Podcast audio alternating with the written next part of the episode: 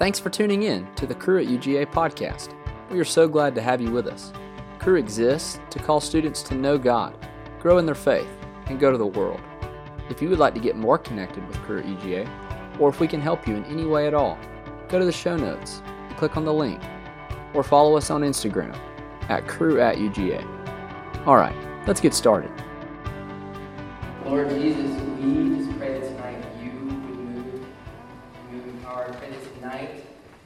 show us what it means to stand firm and share our identity in Christ. I pray that you speak to each and every heart in this room. It's in the name of Jesus we pray. Amen. Amen. Well, again, hey guys, I'm Daniel. Uh, I'm here on staff with Cru. Uh, my wife Missy's in the back. She hates that shout out, but I love it. Um, I love her. Um, and tonight we're continuing our series, uh, Stand Firm. We're going through the book of First Peter. Just a quick word of context. First Peter was a letter uh, written by Peter, uh, the first director of the church. And he was writing this letter in the beginning of, of what historians call the first great persecution.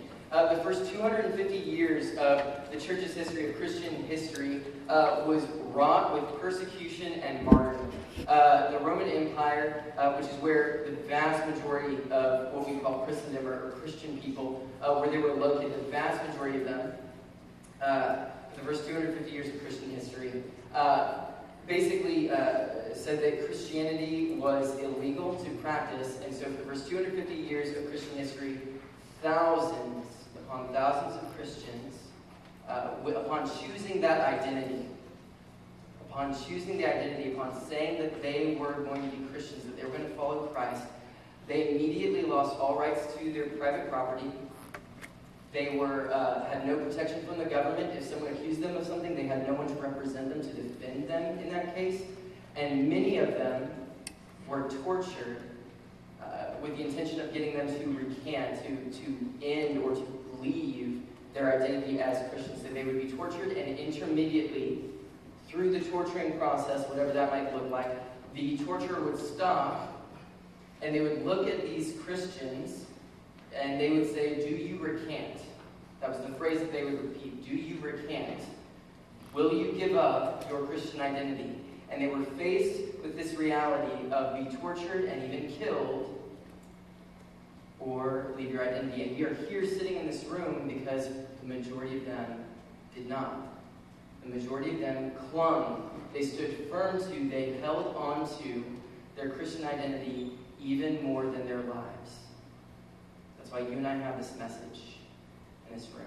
And Peter, the first director, uh, Catholics would call him the Pope, the first Pope, the first head of the church, was writing this letter to his brothers and sisters, his fellow Christians scattered throughout the Roman Empire, and saying, This is how you stand firm. This is how you cling to a Christian identity in the midst of a world, in the midst of a culture, in the midst of a climate surrounded by people that are trying to strip that identity from you. And where if you cling to that identity, it might cost you physically, mentally, emotionally, spiritually. And this is what we're diving into for the Christians in the room, which I know the majority of y'all are in this room are Christians. This is what we're diving into in, in, these, in these five talks. We are diving into how do you cling to a Christian identity in a culture, in a context, in a world that is actively trying to strip it from you? How do you cling to your identity a, as a Christian, your Christian identity, your identity in Christ, even when it might cost you physically, mentally, spiritually, or emotionally? How do you do that? We've been going through that. And tonight we're diving into 1 Peter chapter 3. We're diving into the third chapter. And, and there's a theme uh, in, in 1 Peter 3. Peter kind of hits, hits his stride and he focuses in in this passage on one thing. There's one central theme behind all of this chapter. And it's this old Greek word, this ancient Greek word called euangelion. Euangelion sounds fun. It's fun to say. It translates to some. It translates to something most of us are terrified of. It translates to the word evangelism. The theme of tonight, if you want to know, is how do I cling to my Christian identity? How do I share my Christian identity. In the midst of a culture, in the midst of a climate, in the midst of a world that is actively trying to strip it from me, how do you cling, or worse, share your Christian identity when it might cost you? That's what we're diving into tonight. Now, before we actually dive in, there's one little caveat I, I want to give. I mentioned this before, most of the people in this room are Christians. But if you're not, to those of you in this room who are not Christians, I want to give to y'all an invitation. We've entered into a really cool moment in our cultural climate where we've actually started to realize something. You don't really have the right to speak into someone's story. You don't have, really have the capacity to engage someone until you know their narrative in their own words.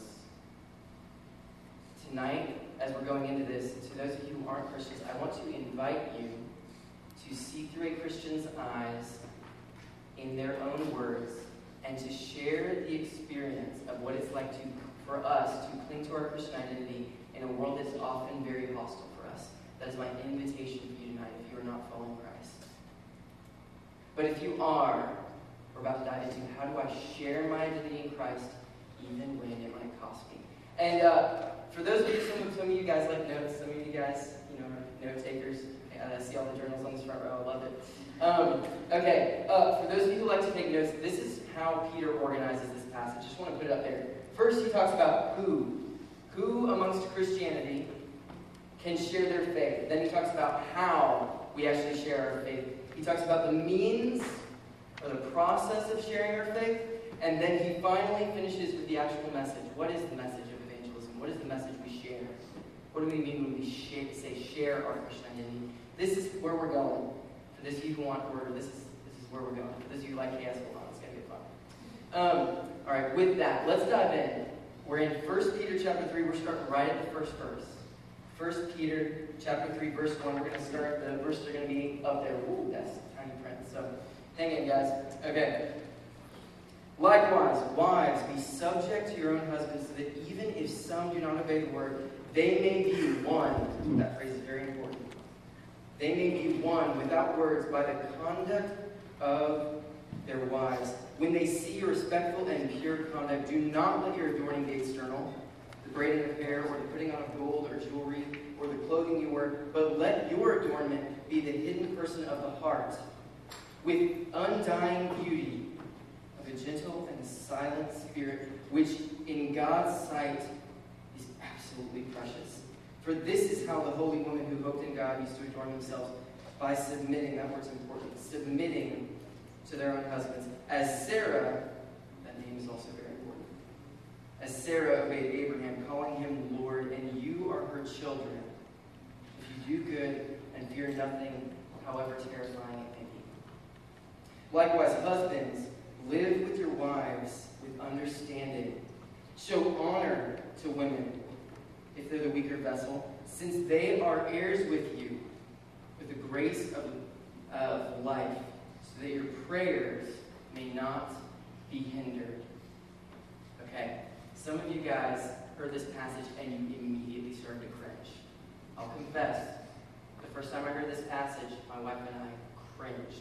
But I want you guys to see what Peter's actually saying in the context and to the people he was writing this to. Because as strange as this sounds, and feminists in the room, bear with me when I say this. As strange as this sounds, this message, when Peter sent this letter out to the churches, the women in this in his churches that he was sending this out to had never been more empowered than this moment. This was the most empowering message they had ever heard. Let me explain. In the context that Peter was writing, this was about 2,000 years ago. 2,000 years ago in the Roman Empire, women were not considered worthy of anything. They were not citizens. They had no political rights. They had no voice anywhere. They had no place. They were seen as nothing. In fact, specifically, he, he highlights the wives in his context. Wives were seen as nothing more than a possession of their husband for his pleasure. And it's to these women that he says a couple of things. Look at how he begins. He says this Wives, you can win them. He looks at the people in the room, the demographic in the room, that everyone, that for their entire lives, Every one of them had heard their entire lives, you are nothing more than a possession of your husband. And he tells them, those husbands that think that they own you, you can. You can change their lives. You can win them. He doesn't stop there. He tells them how. He says two ways. First and foremost, he says, don't adorn yourself with gold. Don't distra- distract from you who you are. He says your adornment, when you know what to show off, he says the part of you I want to show off is your heart. God wants you to show off your soul because you're more than just an object of their pleasure. He says, don't hide who you are. Own it. And own, and specifically, I want to, I want to be really careful when I say that. But he says to those of you who are in Christ, this was the message to the women of Christ in the ancient world. Who you are in Christ, that's what you show off. God doesn't need you to follow the culture, show off what he's done in your life. And then he says this word, and we hear it and we get really scared. But he says this over and over again. He tells them, submit, submit, submit. And we hear that and we think slavery. But catch this submission implies a choice. He tells these women who their entire lives have been told that they're worthless, you can win the world for Christ. You have the power to change the culture. You have the power to move mountains in Christ. If you don't hide who you are, if you don't give up, if you don't just go along with it, if you don't run away, but if you choose to, this word again, submit.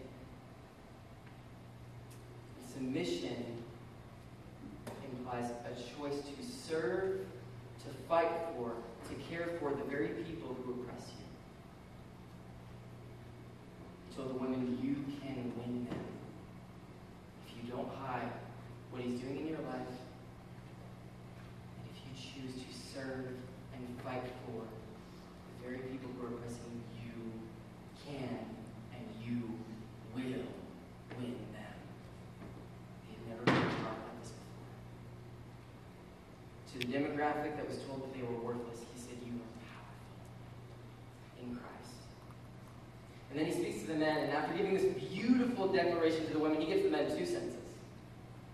He tells them two things. He gives them a principle and what we call a commendation. The principle he tells them is this hey, if you're actually the stronger vessel, it will be marked by how you serve. He says, when you live, live with this word he.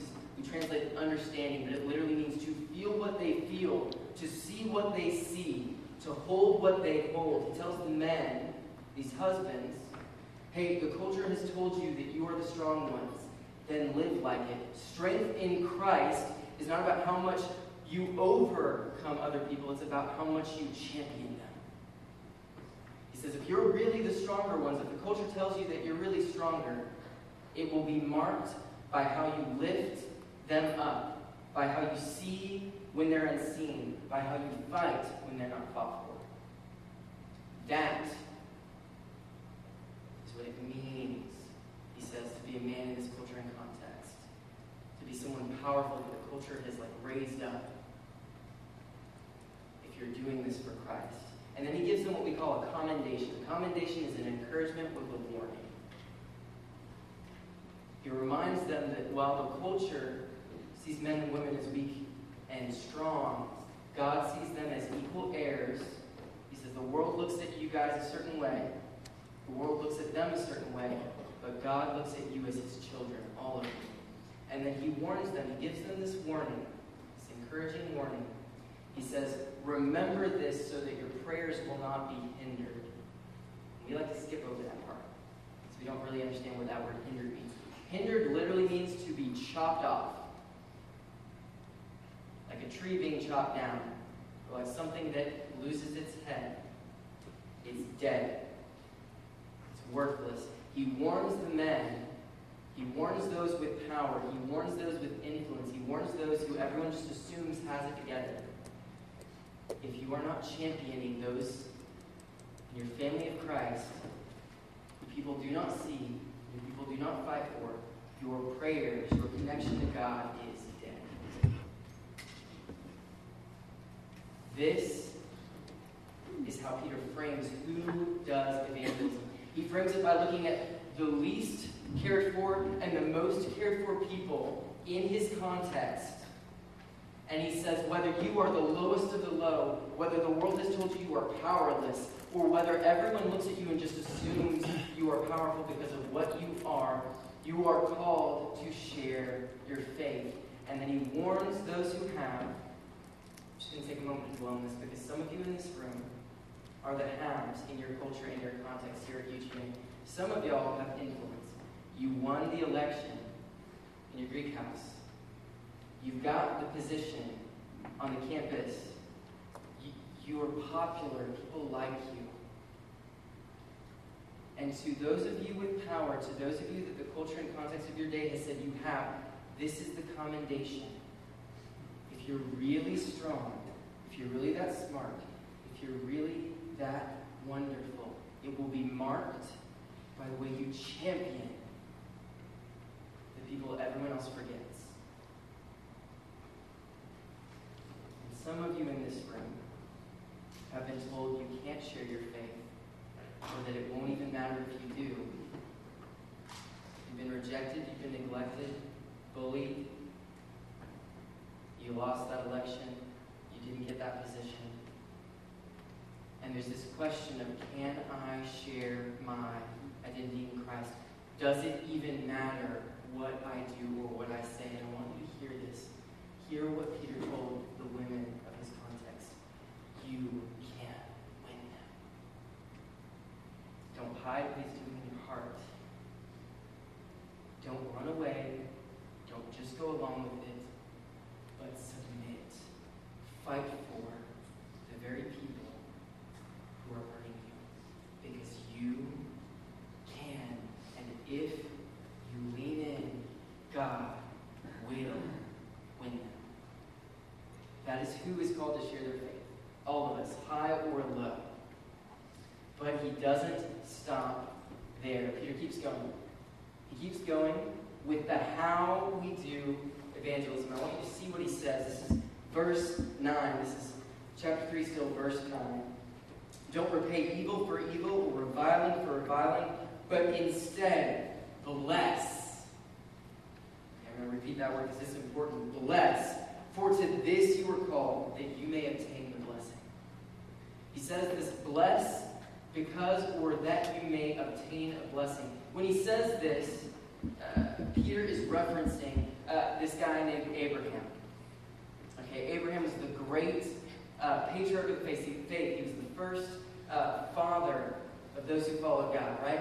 And, and, when Abraham was called by God, he, he actually did this crazy thing. God called him and he said, Hey, Abraham, the way I'm calling you, what I'm calling you to do, the way I'm going to call you to change the world, I'm going to bless you that you would be a blessing. I'm going to say that again. I'm going to bless you that you may be a blessing. We cheapen that word in our culture nowadays. To be blessed, especially in like a spiritual sense, is to be filled up, overflowing with supernatural power, to be filled up with God to the point where it comes out. The image that goes along with that is like a cup, and you're just pouring water into it until it overflows out. It's like a river that's gushing, and when the rains come, it just floods over. It's like a dam that when you keep filling it with water, breaks the dam and just bursts out. That is what it means to be blessed. And this is what God says He wants to do in us. This is how He says you will reach the world. This is how we do evangelism. We receive God's stuff His goodness, His power, His authority, His love until it gushes out of us. Until every single person who encounters us encounters Jesus. Are you filling yourself up with Jesus so much that every single person who meets you meets him? The ancient church at the time that Peter was writing this had a greeting. Every single time you met a Christian, they would begin their meeting with this. And even if you weren't a Christian, if they were safe around you, if they didn't think they'd get caught, they would greet you this way. They'd say, Grace and peace to you. The full greeting, if they had time or if they were safe to say it, they would say, Grace and peace of our Lord Jesus Christ and God our Father be upon you.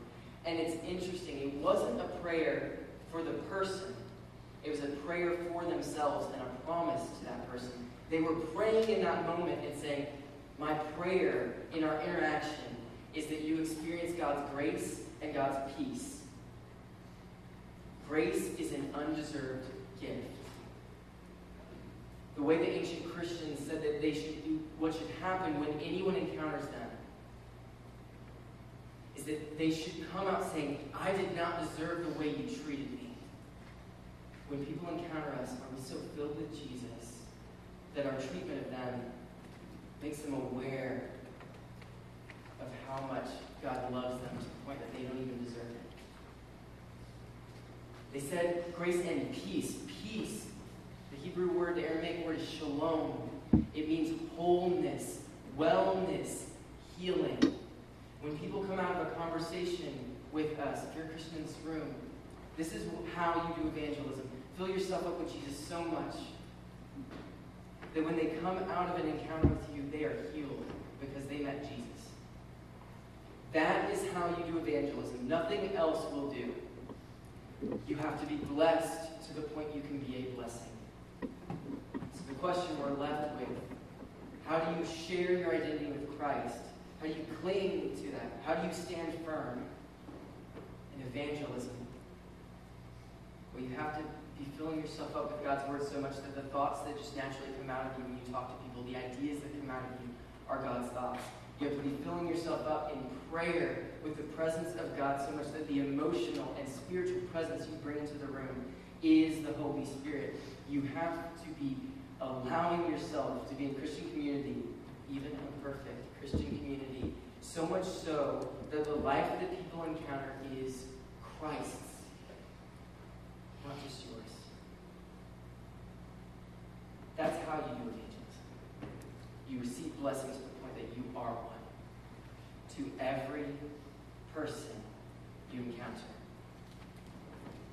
But he doesn't stop there. Peter keeps going.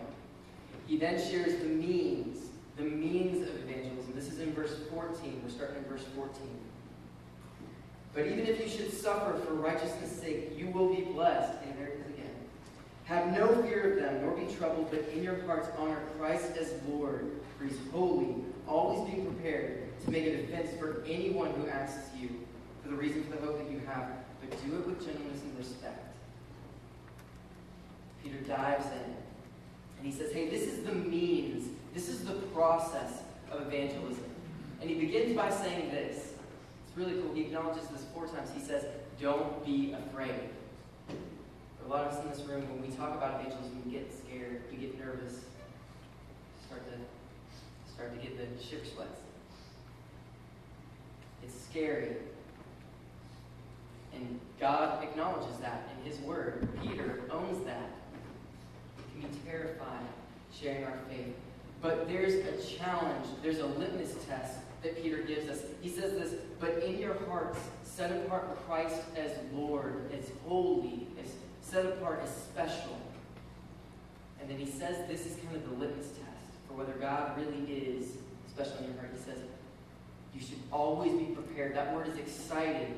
That word literally could translate to, to just over, like looking for the chance. Always be looking for the chance to share with someone the reason for the hope that you have, but do so with gentleness and respect. This is the litmus test. People talk about what they love. We call it praise. People talk about who and what they love. I, this is not meant to sound condemning, but it is a terrifyingly beautiful truth. If you love Jesus that much, you will share him. There's a question where Peter leaves us with Do you love Jesus enough to share him with other people, no matter how terrifying it might be? No matter how uncomfortable, no matter how awkward, no matter how inopportune the opportunity might be, if there's an opportunity there, to love Jesus enough to share it? Because that is the only means by which you will do evangelism. Every training. We do a lot of training here in Cru. We do a lot of evangelism methods. We create a lot of opportunities. At the end of the day, students, I just want y'all to hear this. Uh, nothing is going to make you love Jesus enough to share him except for loving Jesus enough to share. That's it. Do you love Jesus enough to share him? To get excited, even if it's awkward, even if it's confusing, even if you're afraid, even if it might cost you something. Because that's the only means by which you can do evangelism. That's the only way to stand firm in sharing your faith. Then he gives a caveat. I don't want us to miss this caveat. At the end, he says, Do it with gentleness and respect, and in good conscience. Always acknowledge the person that you're sharing with. Always acknowledge the person you're sharing with. Two points. Do you love Jesus enough to share him? And when you're sharing with him, do you remember that you're talking to one of his children? But he doesn't leave us there. Peter keeps going. And I would fail tonight. I'd be remiss tonight if I didn't share what Peter shares at the end of this passage. He actually shares the message of evangelism, good news that we share. I want y'all just to hear this in Peter's words, inspired by the Holy Spirit.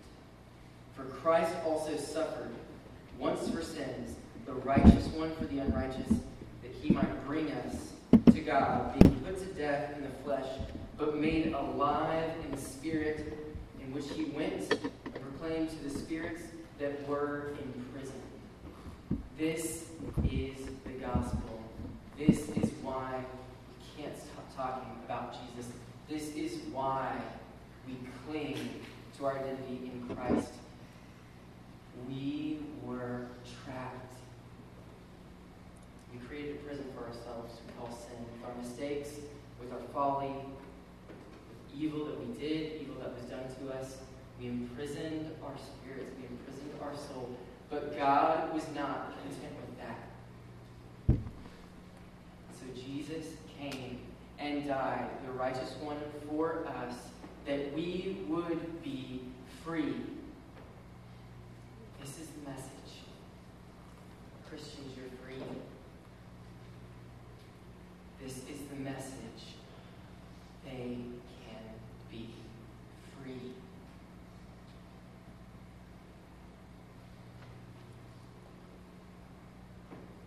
And this is what it means to cling to our identity in Christ, even when it costs us. It means to cling to our call to share, whether you're high or whether you're low, whether the world has told you that you're awesome, you have to go down to empower those the world's forgotten. Or whether it's raised you, uh, whether it's raised you up or whether it's brought you low. You're being called to serve the very people who are hurting you.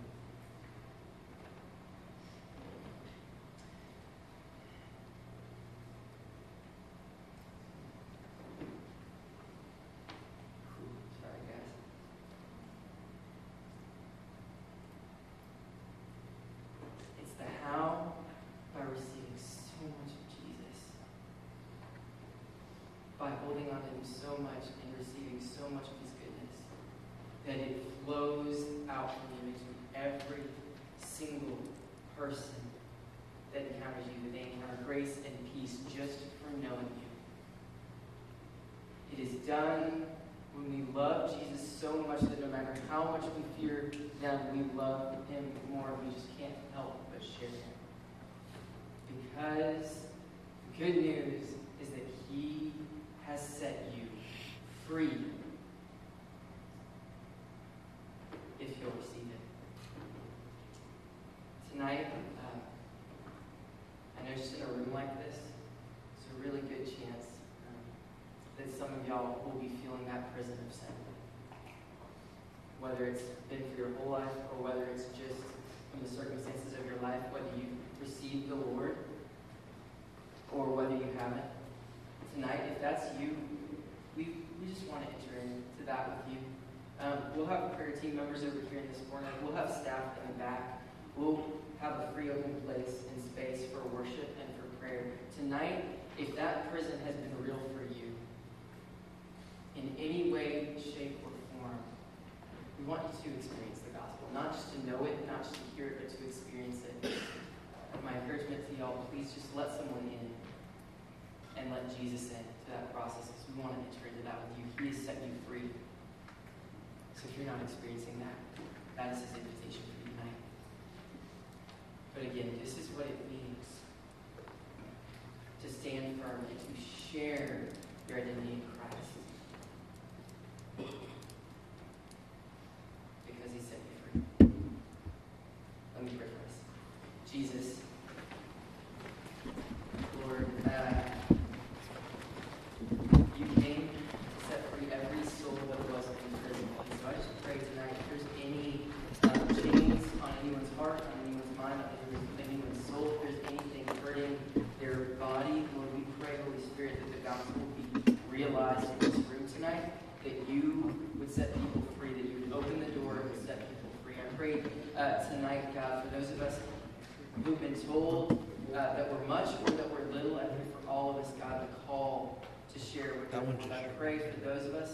who, who have felt uh, like we're enabled, like we're going to and fill this room so much that we would be empowered to go out from here sharing you. And I pray, Holy Spirit, that as we do it, we would do it loving you, like the overflow of love for you, with gentleness and respect for your children. We just pray all this in your name, Lord. Amen.